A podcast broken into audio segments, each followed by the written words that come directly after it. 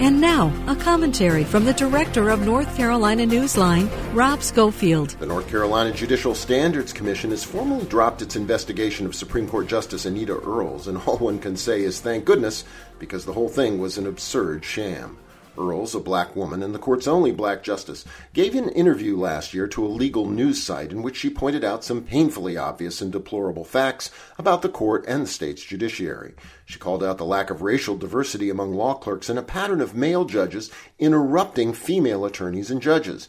And she lamented Chief Justice Paul Newby's destructive decision to terminate efforts aimed at addressing bias and racial discrimination in the state courts and for this, quite preposterously, Earls was investigated for allegedly undermining confidence in the courts.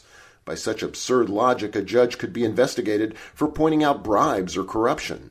The bottom line, Justice Earls' comments were right on point and an act of courageous public service. She deserves an award for having had the guts to speak such important truths. For NC Newsline, I'm Rob Schofield.